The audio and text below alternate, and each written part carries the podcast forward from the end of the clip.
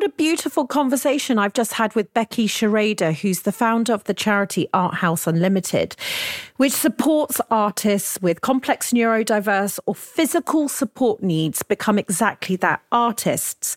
What I've loved about this conversation is it has really been another example of a sector such as the charity world, or it could just be your business, where we need to make sure that doing good, doing something beyond what we're meant to be doing in a utilitarian manner or a business manner, that we are doing good in the world and that us as founders can come from all sorts of backgrounds where we believe that actually we're not necessarily meant to be business folk, but we just happen to be able to create such a business with impact. Her letter to her younger self, where she talks about her pain and her hurt being her greatest strength. I know you're going to empathize, where she has just held on to that word believing because even even though everyone told her that she couldn't do this, that she was trying to help too many people, that she knew that if she just believed,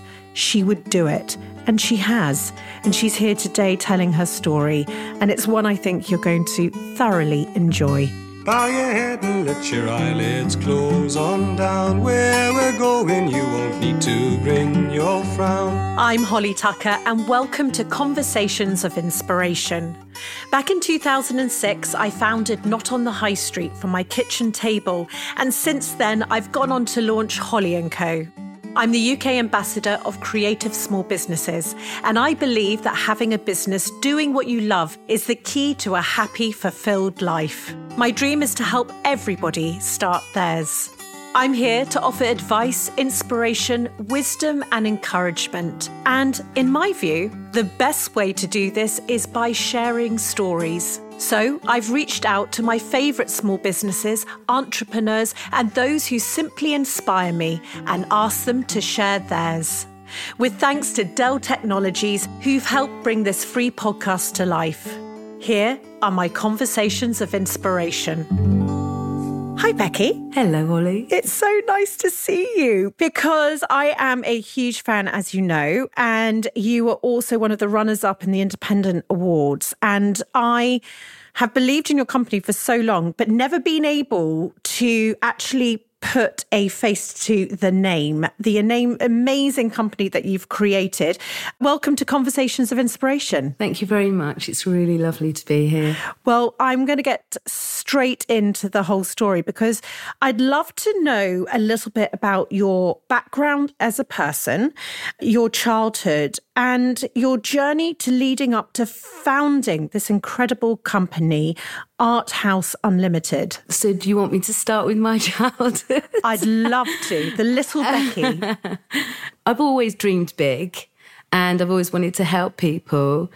And art was the skill I had as a child. It was the only thing I could do, really, because um, my reading skills were not brilliant, but I loved, you know, I just loved art. And so throughout my childhood and school years, I just did art. I mean, they changed to GCSE so I could do another art GCSE because I wouldn't do anything else really. Oh my goodness, amazing. So, did you have a school that recognised that that was your talent? Uh, they didn't really have that much choice because I didn't do too much else other than art. I wasn't bad, I just didn't gain that much interest in other subjects like that. And I always had a real passion for helping people and for charity. And I knew how privileged we are. My family are Arabic. Well, my dad's from Iraq. We're privileged in Britain. We're privileged to be born in Britain. So um, it was always a a situation where I wanted to do whatever I did with my art. I always wanted to see it as a bigger picture that I could use mm. it to mm. do something with it. You know in a way. And was that then, so that led, because you actually studied fine art, didn't you, at university after graduating? So that art bug stayed with you throughout all your schooling? Yes, yeah. I, only ever wanted to paint and create, but you know, even when I was at school, I remember doing stuff on the rainforest, and I was really into the Body Shop and Anita Roddick, and I was really interested in how you know, we all used to wear those um, t-shirts against animal testing and we were all Yeah. you know we were of that generation where we were all used to go into the shop and choose a present for our friends but we were doing something good at the same time because we were all against and we and so she created a product that actually could change the world too or change make something better so I was always interested in that. And then so when I, when I was doing my fine art, it was always about a bit of a bigger picture, how we can make changes with our art, what we can do, how we can get messages across. And, you know, making art accessible was a big subject that I focused on when I was at university. It can be elitist, and I really just wanted it to be accessible. I can imagine help that you started working one day a week with adults who had learning disabilities at a day centre. And that was that sort of moment. Am I right in reading that when I was researching you for this podcast? It was sort of like your, hang on a minute, what they create is amazing. Oh my God, it was mind blowing. It was mind blowing. Just seeing the artwork that the artist that I met created was just out of this world. And it was a no brainer. It was just a no brainer. I had a studio where I worked, where I was creating my own artwork after my degree, and I was really lucky. I was really well received. And a friend, Sarah Bradley, she used to work in the day centre with adults with support needs, high support needs. So they all lived for 24 hours in their in the home, in the residential home. They all have severe epilepsy and need high level support. So she had been creating the artwork with the artists in a day centre where around 50 came to the day centre every day, day in, day out, five days a week. And they were working with the same people they lived with. The day centre was in the middle of nowhere. The residential home was in the middle of nowhere because people who required support, people were all taken out of society. Yeah. So from the age of 19 onwards, they could live to 90, 100, and that is their life, day in, day out, living and working with the same people and on the same tables. And it was only Sarah who maybe had five people that she was working with, and then most of the other things, they're like sticking tissue on paper, making pom poms to be thrown away at the end of the day. And um, when I saw the artwork that they were creating, and I started working with them one day a week, it was just out of this world because it's what we all strive to do this pure, honest mark making, stylized, great, great imagery. But not recognized for the skill, or not in society, or not even Yeah. feeling value. So much could be thrown away at the end of every day. And that's their life. And that's just one example in Britain. you know, there's millions of people living in Britain like that just because they require support. So that's where it led to I set up Art House and Sarah actually was working with me, but she wasn't she wasn't interested in the business side of things. She was really she loved creating the artwork and we created it together and that's how it started really. It's just what a story. What a story. Because I speak a, a lot about it, about having mission and not just a passion. You obviously have a passion, but it's like a mission. It's something greater than the business. It's something that actually helps. I always say founders get out of bed on a really bad day um, because you have responsibility. Because it's it's it's not just the people that work with you. It's like a greater good. It's a, a greater power that you're working on. Tell me more about that because that is obviously what powers your business. And there might be people listening right who aren't yet on that journey. Mm. Because i always say, say to people don't be disheartened if it's not in your business or in your dream yet. You can put it into the business but tell me how that now works for you the charity how it powers you and what it actually does. I think if we look at ourselves and we understand what drives us, you know, we're all much better when we feel purposeful.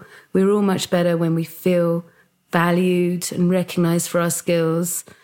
And why wouldn't we offer that to people who require support? People who've really suffered, live with such conditions, in and out of hospital, operation after operation. Yeah, they're not included or they're not offered that. Mm. And when you see somebody start to believe in themselves and actually they can offer something more than what we can even think of people's insights, their way of looking, the way of seeing. You know, you want to share that with the world because it's so bloody incredible. It's so beautiful. Like every day yeah. we see something beautiful. Like, no doubt, every day we see something beautiful.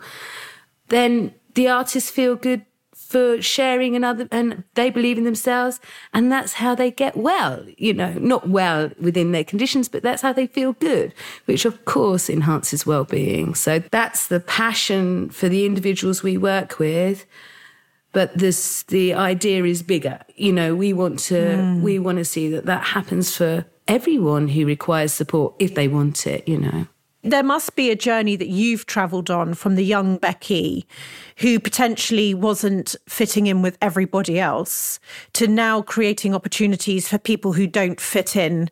You know, that, that actually you're sort of you're designing a future that if you hadn't had your experience, like many people creating businesses, it wouldn't literally exist. Yeah. I'm I'm not sure it was about not fitting in for me because even though I didn't really fit in because I was pretty much in my own head on my own journey, not that aware of what was going on around me because I was so focused on my art and listening to music.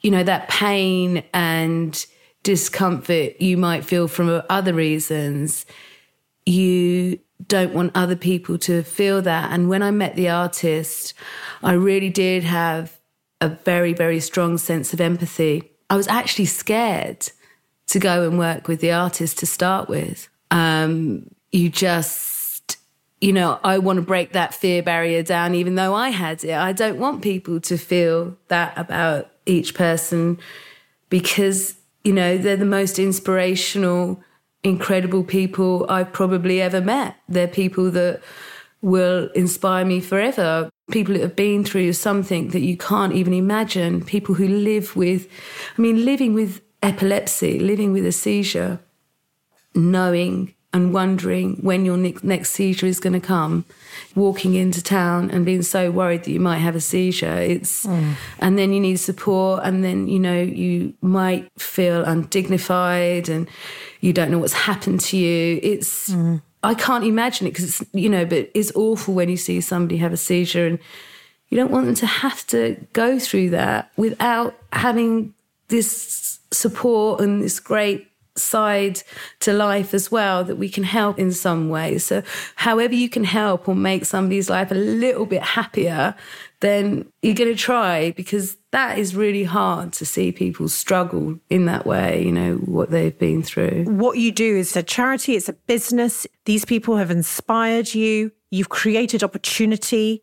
And you spoke just then about when they're actually in their element and they're creating art, but art that's um, not going to be thrown out at the end of the day, as you said, it's art that's meaningful. You said that it, it sort of comes from their soul, you know, and that it's about this openness and honesty, and that it's this this purity. I think you said that comes from it. Um, and actually, someone actually DM'd me the other day saying that they were a teacher, and in, in their experience, it's like all children are fantastic artists mm-hmm. until they realize that their work's going to be judged and compared. And then suddenly the crisis of confidence comes along. And suddenly, this is why we see a nation of adults who don't believe that they're artists. Mm-hmm. Is that one of the things that you are putting in place? Is that you're giving people this identity beyond their disability? You know, is that one of your founding principles? Yeah, uh, I, I think people can create in a way that isn't it's beyond what we you know when we're so conditioned what we are so anxious about. Whereas actually the artists are probably using that space and that time as being celebrated for who they are for that skill what they're doing at that time. They're not thinking I don't think anyone's really thinking I'm going to be judged. I think they're just enjoying that process mm. much more than we're probably putting all of these other things on to it. And when I first started working with nearly all of the artists at Art House Unlimited, I mean, I said it, it 16 years ago now, I set this one up. I think I met about 40 people and I spoke to them all, and none of them, none of them believed that they could draw or do anything. And it, it was, they were being told to have no expectation of themselves, by society, really. And maybe their families have been told to have no expectation and there's no nothing on offer. That's it. Just exist. Yeah, exist in a day centre. And they're all surprised about what each person can achieve because, oh my God, you know, people so many different types of talent people had so many different things.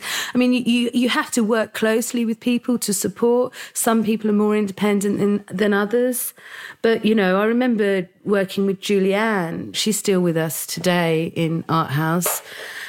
She was in tears when she drew a bird and she still talks about it today that when we first drew that bird. And um, janine as well when she was, I can't draw, I can't draw. Was, is there anything, what did you used to I used to draw my uh, mum and dad's uh, catalogue, clothes in the catalogue. She's an incredible artist. She can draw amazingly, you know, and she still today says, oh, is it okay? Is it? And it's just, you know, she's incredible. But no one really had a huge belief in themselves. And uh, that's what's nice to see is, you know, people really believing in themselves yeah. and realizing, oh God, I can do that. And yeah, it makes me feel good when I do that. It makes me feel good when I see other people like my stuff. And yeah, that's, that's great. We're working with our partners at Dell Technologies to empower small businesses across the UK with the tools and knowledge they need to thrive. Every week, we bring you the Small Business Pharmacy Live to help you navigate your business journey, covering a huge range of topics. Here I am talking to Emma Jackalone about the power of you as the USP of your brand. You are designing this life mm-hmm. that you want to design. You know, your business is like a fingerprint, mm-hmm. it has to be completely unique, almost by its very nature. You know, the second that we see businesses literally being the same, not only on the product level, because of course we mm. disagree with that, but even from the way it's made up, you know, it's always like, you know, you are what you eat. And we always say that, don't we? I almoys believe the way that we set up our businesses almost shines through mm. everything you know the fact it is a family business the fact it is in your home the fact there is it's in the air of your house slightly comes through in your brand and i think this is amazing for the latest lessons, advice, and insights, join me every Wednesday at midday live on my Instagram.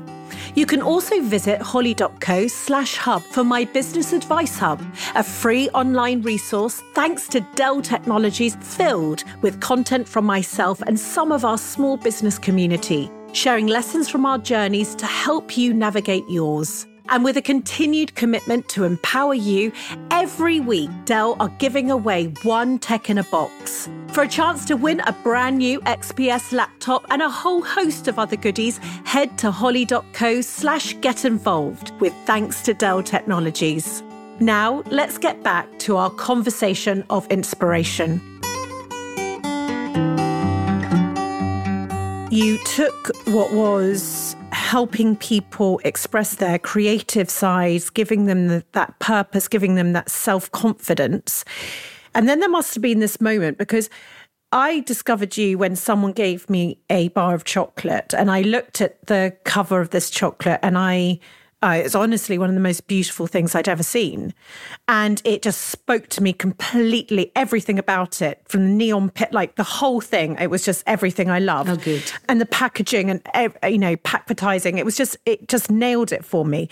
Did you do that right from the start? Go, I'm going to convert this into product you know, these designs, or was that something that came afterwards, or were there prototypes that didn't work so well? Because if you nailed that right from the beginning, that is pretty phenomenal. Uh, I wish I'd nailed it right from the beginning, but no. Okay, thank God.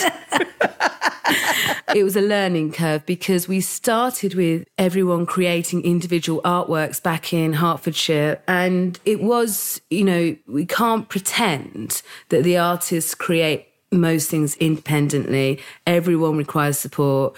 Quite often, we'll support people in mixing color palettes because otherwise, you might see a lot of different color palettes that might not be so. So we need to help and we need to, pro- when we promise the artist your work is going to sell, we need to support the artist in how to help them because we do not want to disappoint somebody when you're saying your work's going to sell and then you're basically lying. But we started by creating individual artworks. And what happened with that is people could buy individual artworks, but it wasn't that accessible to everybody. Yeah. You know, we really needed to sustain the charity without pressure on the artist as well. And by creating individual works, what also happened was one person would become more popular than somebody else. And you really can't do that because that's you're not making everyone feel valued. In fact, you're creating a worse um, environment and you're making people feel worse. Those that aren't getting, and then one person's going, "Yeah, I'm the one saying," you're like, "No, that's really not good." So, which is why we came up with the group work concept. So the majority of the work we create is with group works. Then everyone that we support, we have over a hundred placements. Everyone that we support all feel value. So when they say anything, everyone recognizes that they can be involved. So people with higher support needs can be involved in creating abstract work on backgrounds or be involved in creating abstract work together. Or people who like to draw more detail can be involved in that way. People with humor and like to do cards. So it's a complete collaborative. No one's more important than another person. They are a team you know. Everyone's a collaboration that's why we had to do product because the product is to sustain the charity, to fund the charity, as well as the artist feeling purpose and value, and as well as getting the message out there. But we don't want pressure or anything on the artists. Mm. So their session is creation and fun, collaboration our job is that creating, selling product, but all you, all, all with their work. But, but then everyone still gets their name. They feel it. They see it. They recognize their work.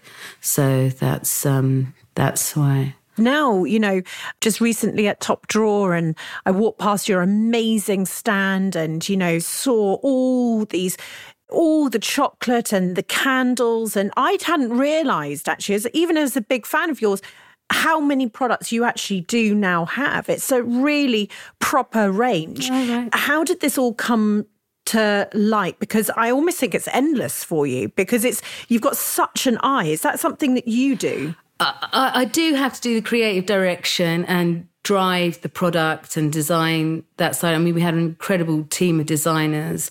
Our team of designers are two people who are also instructors and the design manager. So it's not, you know, so a multi hyphenated yeah, job. It yeah. really works actually because it really works within the team that you know, people cross over, so they're all involved in. Yes. And obviously, because the designers work with the artists, that we can work together. The designers understand what that person has brought. So keeping the integrity of that artist's work into the product is crucial. We can't change the integrity of the artist's work. So we have to be, it has to be in house. It has to stay true.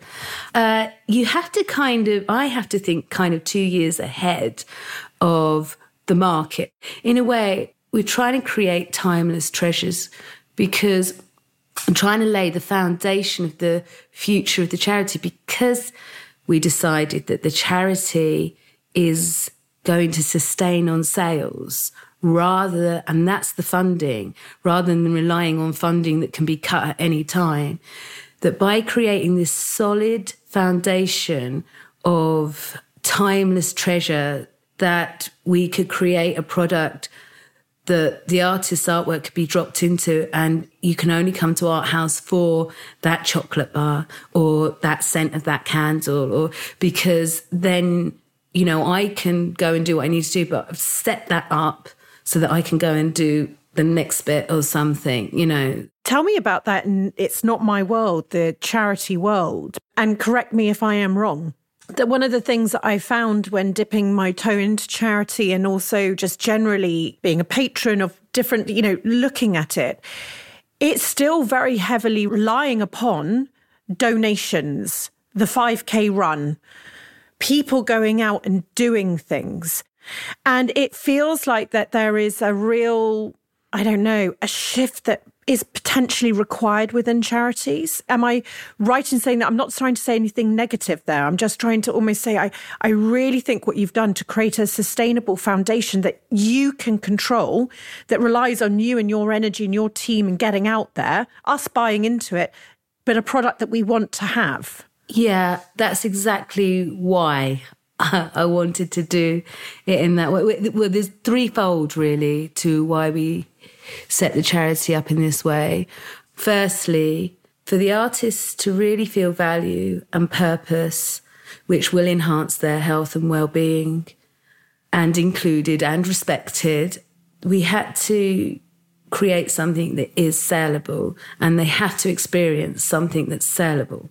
For instance, putting it on a chocolate bar so I, I, just to give you a bit of background on why the chocolate bars look like they did, I thought it was a bit of a no-brainer doing gold frames on everything because artwork has been framed in gold for so long. Yeah, you're so that, right. You know, hundreds of years people have been putting paintings in gold frames. So you know, just move it forward, and it's a timeless piece. You know, and you just put in their artwork. That was a bit of a no-brainer, and it really worked. And then the artists can quite easily forget that they might have been involved in that piece of work. But if they just keep seeing that same chocolate bar sold over and over, and they're selling it in the shop themselves, they will recognize oh, that's my piece, that's being sold. Someone's buying my work. That someone's buying, I've done that. I, you know, I'm involved in that. So that's the first reason. It keeps giving the re- reaffirming, you know, I, I, I, don't want to say the number of chocolate bars because I'm not quite sure, but it's, it, you know, I think it's over a hundred thousand wow. chocolate bars that they sold last year. And I think this year, because we just launched it, it's a, it's a lot more. So the artists yeah, are experiencing it. The artists are experiencing it. And that's just chocolate bars. And then obviously it's a gift that the customer is invested in. They're invested in the charity. It's not just the product that they're invested, they're invested in the charity. And then they give it to somebody else and the word gets out and it might inspire other people to story. do. Yeah. So that's also a bit of a no brainer, really. It's easy, but it is our funding. I couldn't risk keep relying on funding. Because when I first started Art House, it's like, it was always, there's no money, there's no money, there's no, it's just, well, let's make it, let's do it. Well, we mm. can do mm. that. Well, let's do it this mm. way. That's easy. Let's do that. You know, there's always a way that you can make it work. And the charity is now sustainable on sales. And, uh, but we just want to create an opportunity to grow it and offer more opportunity and offer more accessibility to the artists. And Isn't it funny? We can all say it's a no brainer. And I get, I know exactly what you mean because you created the solution to your problem. Um, something that was out of your control now is in your control. And I think that's something that we can all do as people building businesses. But it's interesting that when looking at, um, social enterprise, 47% of social enterprise grew their turnover in the last 12 months compared to 34% of UK businesses. So basically, creating social change and looking at this social enterprise and what's happening, it's generating more jobs and has had less staff on furlough than other businesses. It's like society is not only catching up, but I also think it fundamentally just ticked some classic marketing boxes, which is your product has a story with depth to it. It's then allowing the consumer not only to invest in it, I'm now supporting the charity, but then I go and tell the story to other people that I'm giving because there is a sense of wanting to communicate that and also let them in to say, oh, guess what? This isn't just a chocolate bar. Read it. You know, that you, you need to look at it more.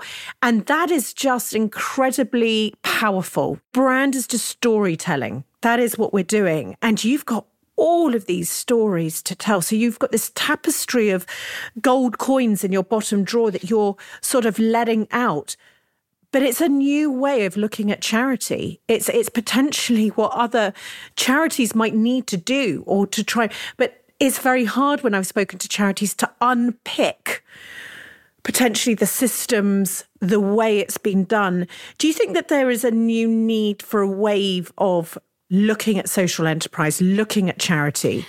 Um, you have to be quite tenacious and push those boundaries, really, because there are our systems. And to be honest, I only work in our charity. Yeah. So I don't really know how many other charities do work, but I've never really understood why a charity would sell a Christmas card of somebody else's that they bought in to sell of somebody else's when they're actually supporting people not necessarily people with neurodiverse support needs. It, it, could be working for older people, anyone that requires support, any care setup you know, people can be involved in it in some way or another. And that, that will help if they're well enough. They can, you know, that will help them themselves, hopefully. Yes. You know, I really think there's so much you can do with homeless charities and there's so much that people can be involved in. Of course, the big issue do a great job. But to get your product right, there's a lot of learning. There is a lot of learning, and we're lucky, you know. You're lucky, but I know that, you know, your first chocolate bar compared to this chocolate bar that I'm seeing at top is going to have had its definite, you know, stages of getting to its gloriousness now. And that's like for everybody that has a business.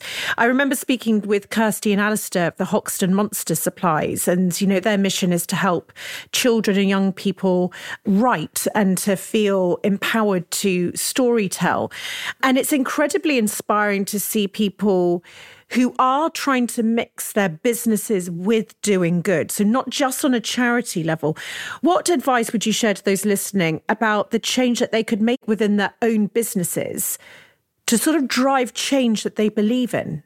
It really depends what is your passion and what you want to see change in the world, what what really, really affects you. Mm-hmm. And if that charity has a real core value, which it will do, how that they can convey that with possibly making it into a product and selling it. So, you know, how can you support conservation with a product that people really want and then fund and support and, you know, help in that way? It's really thinking what is a sellable product if you want to do it in a product or in a service. It's like having that imagination.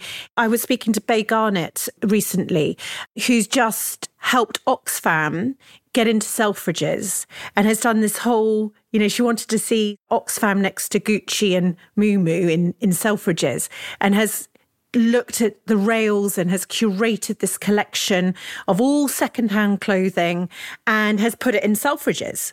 Now, that is turning it on its head. That's giving a new um, face to Oxfam. It's giving a new outlet, a new way of talking about it. And I think that that's what we're doing here potentially is your story, that story. It's inspiring that way of looking at what's maybe traditionally been done.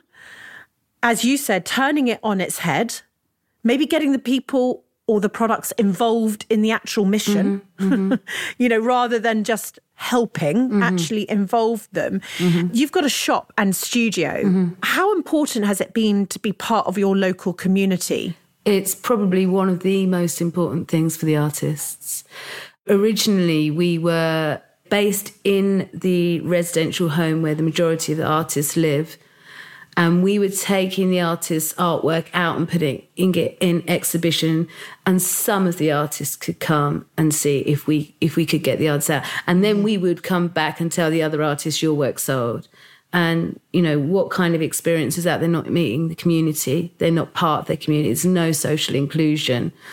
So it was an absolute priority for the artist to understand what the process is and the sense of inclusion and sense of community, that they're important in their community, that they're on the high street. So setting up the studio behind the counter of the shop enables that the artists, even if it's one artist that's a cashier at the time, it's really important all the other artists can see when somebody buys something in the shop that somebody can turn around and say, Stephen, somebody's buying your card or Laura, you know, yeah. it's happening there and then. And, and so the artists all understand and see that all of the work is in the shop. They see it all. But the other really important part of it is that the community are coming in they're learning about their charity, they're meeting the people that they're supporting, and they understand what's happening.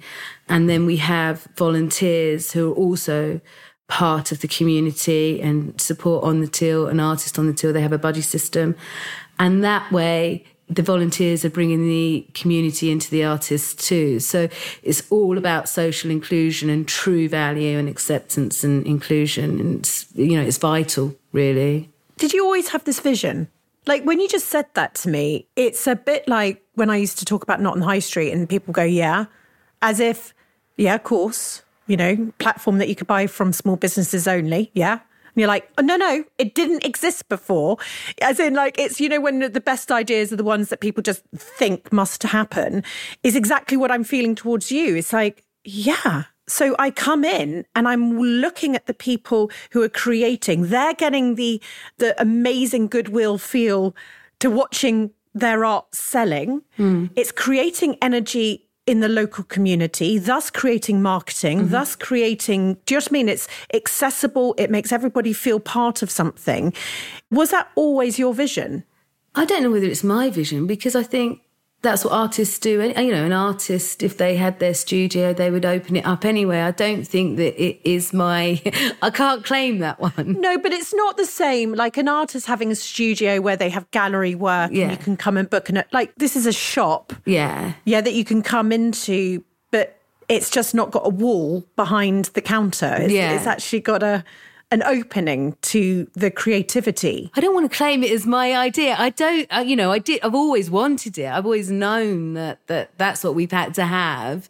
It's really important. It's essential. And that's what I want to see eventually on other high streets that we do bring people were just taken out of society because they required support. And, you know, a long time ago, people with epilepsy were seen to have the devil inside them. So they were, you know, people didn't even talk about it. They weren't, you know, family members didn't even mention that they existed. So the residential homes are often based well out of the high street. Mm. So it's really important we bring people into the high street on different high streets as well. So we offer more opportunity and somewhere with good footfall because then, you know, yeah. you might see transient customers where they take the story back and, yeah. you know, it changes attitudes. Just that, you know, just meeting each individual person each each person is just an amazing person yeah. an individual like anyone you know it's just getting to know people and losing that losing that barrier of somebody with support needs. Yeah. I mean, you know, and that they might feel nervous about it, you know, yeah. and and actually that's okay. You know, it's okay, but move on from that. Yeah. You know, experience it, make friends, support, yeah. and actually then that nervousness can leave and you can become an ambassador and a champion. Yeah. And you were planning a refit last time that we spoke. Has any of that been possible yet? Unfortunately, we went into lockdown. Yeah. Well, we were in lockdown and then we have moved forward with so many other things. But what we really are looking to do is making it really accessible because that's our big, big um, mission now is we're managing inclusion. We're getting the artist understanding that each person has a skill. They all believe in themselves. They've got a screen on the wall with Instagram and they're communicating with the people that are telling but accessibility is an issue. We had to choose a high street shop, and you know, I was desperate to get people onto the high street for the reason I said before. Mm. But high street shops don't have wheelchair access. Yeah. We have our offices upstairs we can't even bring half of the artists upstairs because you can't even put a chairlift in. We have to now be looking at how we're going to be bringing everybody together. We ha- because the online has grown so much, we couldn't fit it in that little high street shop, so it's down the road, and not all the artists access that. And so we're looking now to develop a premises where everyone Yeah, can be sit involved together. and you see the whole journey they see the journey of the and they can wheel all the way around on one floor Yeah. if they want to that's if you're a wheelchair user or you know Yeah. but it's the artist's space where operations happen within it, but not, yeah, but it's their space. Some would say that potentially this wasn't a wholesale product because actually, how could you have built margin in all these sorts of things? But actually, again, for me, the smartness is it's about accessibility to tell the story. So you've allowed it, you've created a product that has the ability to have the wholesale opportunity, which then thus allows you to be at places like Top Drawer. And you must have so many amazing independent small businesses selling your products, bigger companies selling your products, but they're doing your marketing for you. They're telling the story all over the country. I mean, they are some of our best ambassadors. The independent stockists are incredible, so passionate, you know, so supportive. Met the artists, met the artists at the show. They're telling the story for the artist, which is incredible. Yeah. You know, all over the country. It's really, really an amazing thing. And I'm not sure that I kind of envisaged that when I went to do wholesale. I can't kind of claim that, you know. Yeah. It's a gift that just keeps on giving, you know. It does, you know, there is no end to it.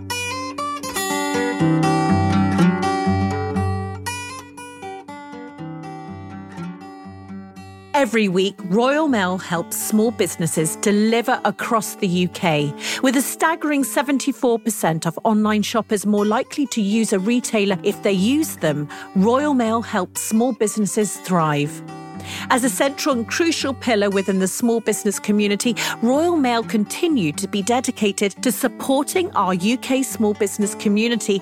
And therefore, I'm thrilled they are giving away their ad break space to a small business founder every week, providing them with the opportunity to showcase their business to tens of thousands of listeners right here on this very podcast. If you'd like to take Royal Mail up on their generosity, then head over to at Royal Mail Business to find out more. So let's hand over to this week's Royal Mail Independent Ad Break winner. My name is Lisa Organ and I run a company called Lisa Sweet Treats. We're based in North Warwickshire and really proud to be a female led business. The reason that I started my business was I left work to look after my own mental health, and this is something that I feel really strongly about in the business. We're really proud to offer a wide range of sweets, so we cater to all diets, be it vegan, vegetarian, gluten free, and dairy free, as well as a range of letterbox sweets. We've also sent 6,000 parcels in the last year via Royal Mail, which is brightening up everybody's day across the UK. You'll be able to find us on all the socials on Facebook, on LinkedIn, on TikTok, and on Instagram. And so, why not get in touch with lisasweettreats.co.uk and you can help to sweeten somebody's day. And you can also shop for our Christmas gifts, which we're really excited to have launched. That's Lisa Organ at Lisa Sweet Treats. And if you'd like to take Royal Mail up on their generosity, then head over to at Royal Mail Business on Instagram, where you'll find a whole host of tips and advice on how to create a winning ad.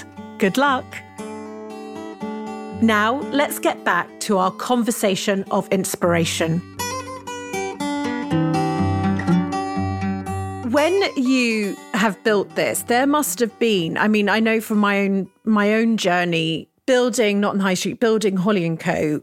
There isn't a day that my heart's not completely touched, almost to the point of tears, about the change. You know, the change one can be making. And I can imagine you've had those experiences as well. Will you tell me about a couple of those moments? Um, the oh, I'm going to get emotional now. The most It's all right. This is the podcast to get emotional on. If you don't, I will.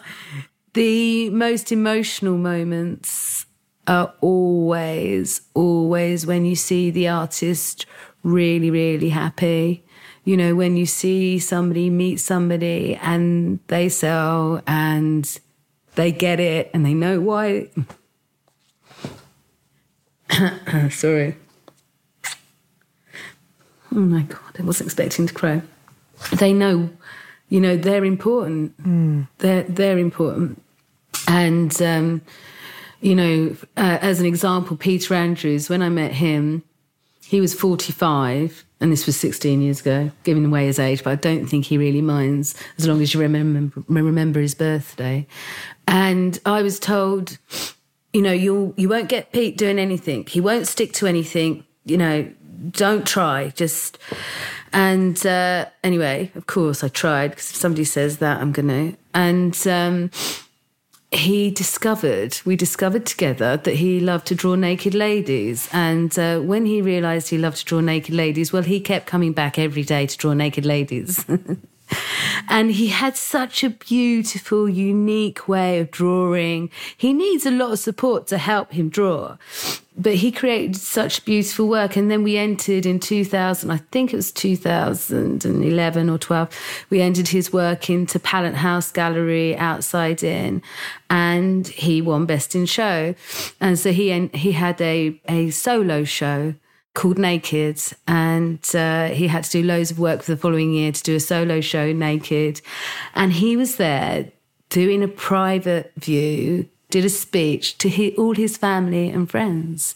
And his family, his dad was there, his mum was there.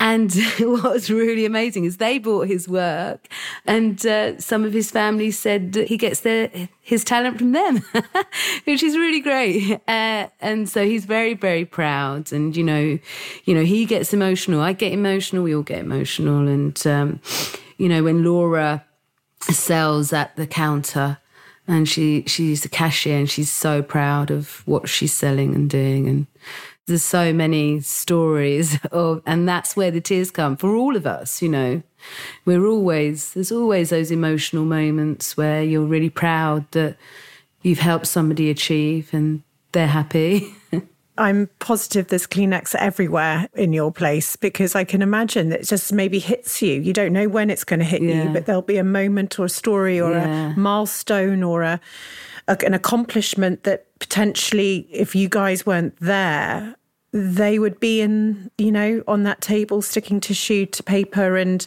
being forgotten. Yeah. And you made them visible and not for, far from forgotten.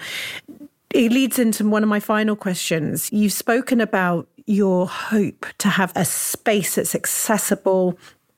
Um, always, are you on your journey with that? I want to talk about your vision for the future. Mm-hmm. So I'd love to ask you: Are you on your journey with this space, or are you battling against landlords and high streets, or is that something that you are winning at? We're on the journey, and we're trying to find a space that is accessible.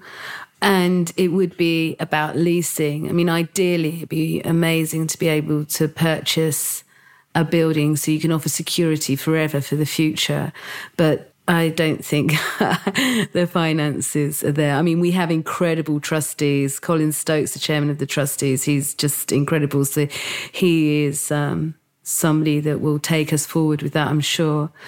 And then once we have got that space where people are experiencing everything, and you talk about the high street, that I really do think that it will be a concept store and a hub where people can come. And mm. that's what's really important. People want experiences and you know, you want the artist to meet people, you want the artist to create interaction with the community, because uh, that's what not many people have who require 24 hour support. And then, you know, eventually we want to set up other art houses on other high streets, you know, so that, you know, we want to set one up in Brighton.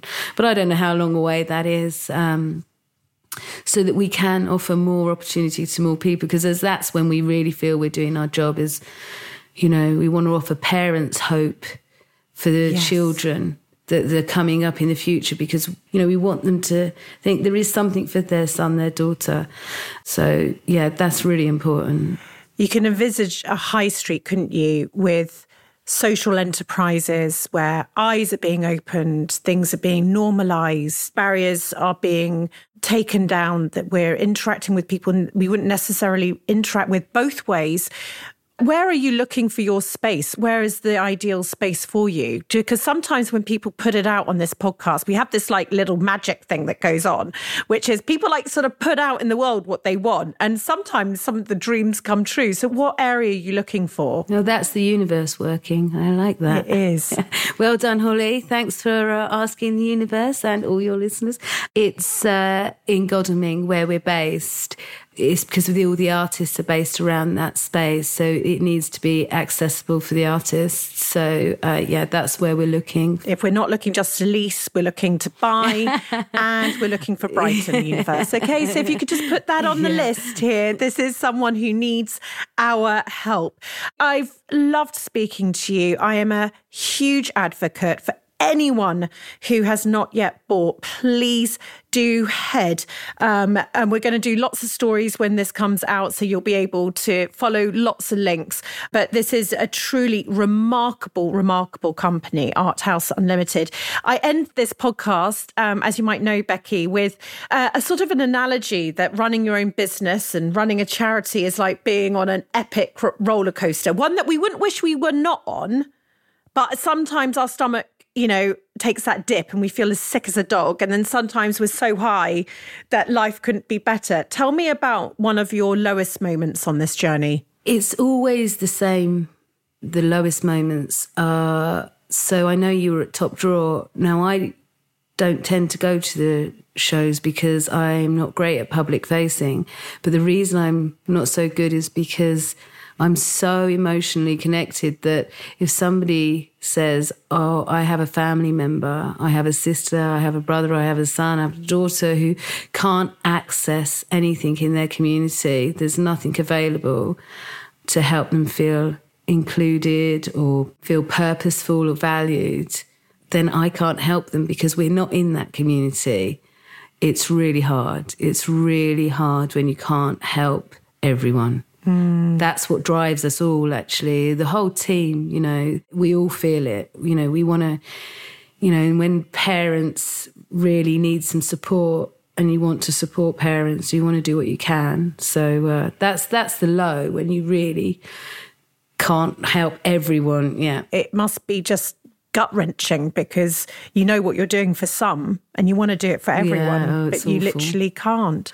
And conversely, that high. Well, the high is a culmination of moments, you know, the artists experiencing the selling of their work and they're feeling really proud and they want to sell their work and they, you know, they're so having a, a, moment where they're just overjoyed. Um, you know, we just took the artists to the Royal Academy because three of their artworks are at the um, summer show and the Royal Academy are actually going to be having their products in the shop as well. Coincidentally, they, you know, the artist got interviewed and it was really, really incredible. And sometimes we have people who are non-verbal and you don't know what people are taking. You can never underestimate how much people are taking in or what the. And you know, Simon Hammond is non-verbal, but when he saw his work on the wall, that was a really emotional moment. And uh, Stephen wasn't happy his artwork was so high up, but he was very proud that he was interviewed. And uh, and there was a time where years ago we uh, entered Anne. I think she was she was either 81 or 91 at the time. And whenever she used to create a piece of artwork, she would cry because she was so proud of what she'd created. And um, we uh, entered this beautiful charcoal drawing of a horse who was so gentle and delicate. And um, me and my friend, my colleague, uh, drove up to London with her one evening her wheel, you know, you couldn't transfer Anne from the, to see, so you have to have the wheelchair, uh, you know, uh, strapped down and you're holding on to her. And we were just lost and we got there really late. And then when we got there, everyone was um, standing around her artwork. Well, not everyone, lots of people. She'd won the competition. And then Anne started crying, and me and Rach started crying. And then somebody came up to me and was like, Oh, is that your nan? I was like, No. I'm just a carer. but it's just, it does, it gets you, you know. I'm feeling that for you. That is just Wow, Becky. I mean, what an exciting journey you as a founder also that ha- ha- have in front of you. You give so much to everybody, and you know these moments that you're sharing with us. I know everyone listening is got their their heart is breaking a little bit in in joy as much as anything. You've done something remarkable. It's a lesson for all of us listening as well. How can we create power within our businesses to move the dial in the right direction? How how can we do what Becky does in different ways. It's that time, Becky, that I'm going to hand over to you, if that's okay. Um, oh, I, I'm already feeling highly emotional, let alone hearing your letter to your younger self. But I'm going to, it's that part of the um, podcast where I do hand over to ask you to read a letter to your younger self. And I take off my glasses and I don't know what you're going to say, but I just wanted to thank you very much for sharing your story and your soul with us. Well, thank you so much. It's just been really, really lovely. And I'm really emotional and wobbly already. So I don't know what I'm going to do when I read this letter. All right. I've just got to get in the zone. Hello. It's me. It's you. Sorry to interrupt your painting, drawing, or chat. I know you hate reading, but if you wouldn't mind stopping and reading this, Hopefully, it will really help you. Firstly, here is a big hug. I know you want that. You are strong. You are really strong. That fight inside you, keep it up. Don't stop believing, no matter how many people might tell you that you are crazy. People will tell you that your dreams are too big and it's not going to happen, but you know you can see it. You've got the belief. Nobody can see what you can see on the journey of creating, so you just have to believe. And then, when you do, maybe you'll inspire others, and maybe you'll help other people say, Yeah, I can do that. And they create too. You love seeing other people happy, but you can't make everybody happy. You have to accept that. You are not responsible for everyone's happiness. In fact, you will drive people mad trying. Just do it for the people that want it. One day, I promise, you really will help make people happier. They will be amazing people who really, really had a tough time and who have never, ever felt believed in. You can help them. You can see a team of people around you who are happier for making other people happy too that pain you feel, that hurt inside, will be one of your biggest strengths. It will help you empathize. It will help you understand what others need and how you can support them. It will take you on your journey of making that difference you want to make. Stay connected.